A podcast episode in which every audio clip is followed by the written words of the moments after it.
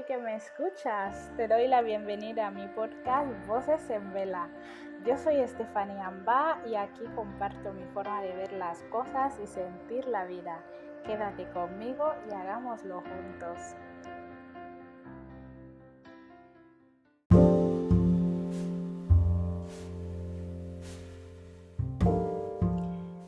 Este es el episodio número 3 de Voces en Vela.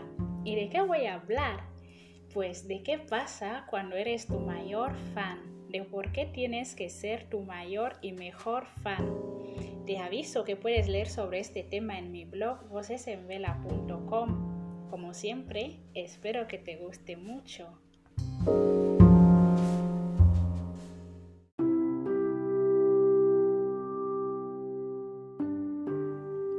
Si has seguido mis reflexiones por el blog, ya sabes que en algún momento he mencionado lo difícil que es confiar en nosotros, confiar en nuestras capacidades, nuestros dones y habilidades.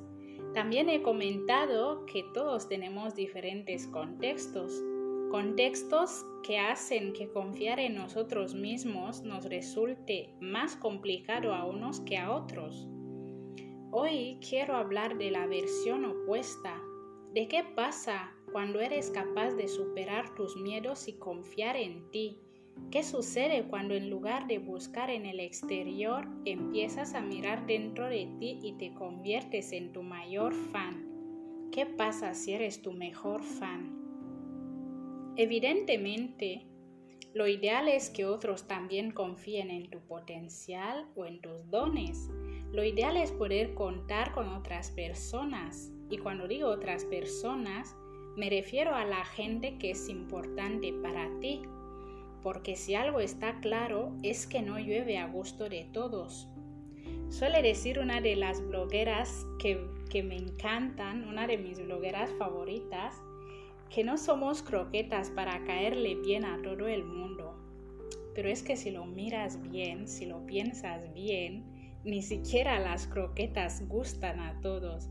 Aún podrías encontrar a personas que son alérgicas a los ingredientes de la croqueta y es normal, es natural. Rebobinando un poco, lo que quiero decir es que a las personas nos gusta saber que gustamos a otras personas o por lo menos a las personas que nos importan. Y suele ser en estas personas que nos importan que depositamos mayores expectativas cuando de esperar apoyo se trata, porque no es realista esperar apoyos de todo el mundo ni de todos. En la práctica, algunos son más afortunados y reciben apoyo tanto de la gente que les importa como de otras muchas más y otros suelen recibir apoyo de algunos que les importan. Pero también está lo contrario, que recibas apoyo de gente que igual no te importa tanto o que no lo recibas de la gente que te importa ni del resto, o sea, que te encuentres solo o sola. No sé si he logrado explicarme con claridad, pero lo que quiero resaltar es que todos esos ejemplos que he puesto, que he mencionado, dependen más de la voluntad de los otros que de la nuestra. Es decir, no puedes ni debes obligar a la gente a que te ame o te dé soporte. Tampoco puedes controlarlo. Lo único que depende de ti es lo que hay dentro de ti, es lo que tú puedes hacer. Lo único que puedes controlar con mayor probabilidad de éxito es lo que tú piensas acerca de ti mismo o de ti misma.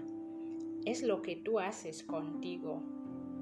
Por eso cuando no ves la salida, porque no te estás enfocando demasiado dentro de ti, te estás mirando demasiado fuera, en ese momento es hora de volver a mirar hacia adentro. Si tienes la fortuna de contar con otros es más que genial, ¿quién no lo quiere? Pero en cualquier caso, tanto si están como si no, vas a necesitar ser tú tu primer fan, tu fan siempre. Cuando eres fan de ti, cuando confías en tu camino, en tu trabajo, en tus propias posibilidades, y empiezas a amar lo que haces o hacer lo que amas, curiosamente suceden cosas, empiezan a pasar cosas y sin darte cuenta empiezan a alinearse otros fans de ti. Por eso, de todos modos, vas a necesitar ser tú tu primer fan, tú tu mayor fan, tú tu fan siempre. Bueno, esto ha sido todo por hoy. ¿Qué te ha parecido este episodio?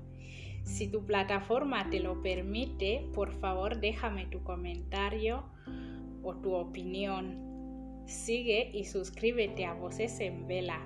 Comparte mucho para que lleguemos a más personas. Y si quieres saber más sobre mí y lo que escribo, solo tienes que visitar vocesenvela.com. Espero que estés bien y hasta el próximo viernes.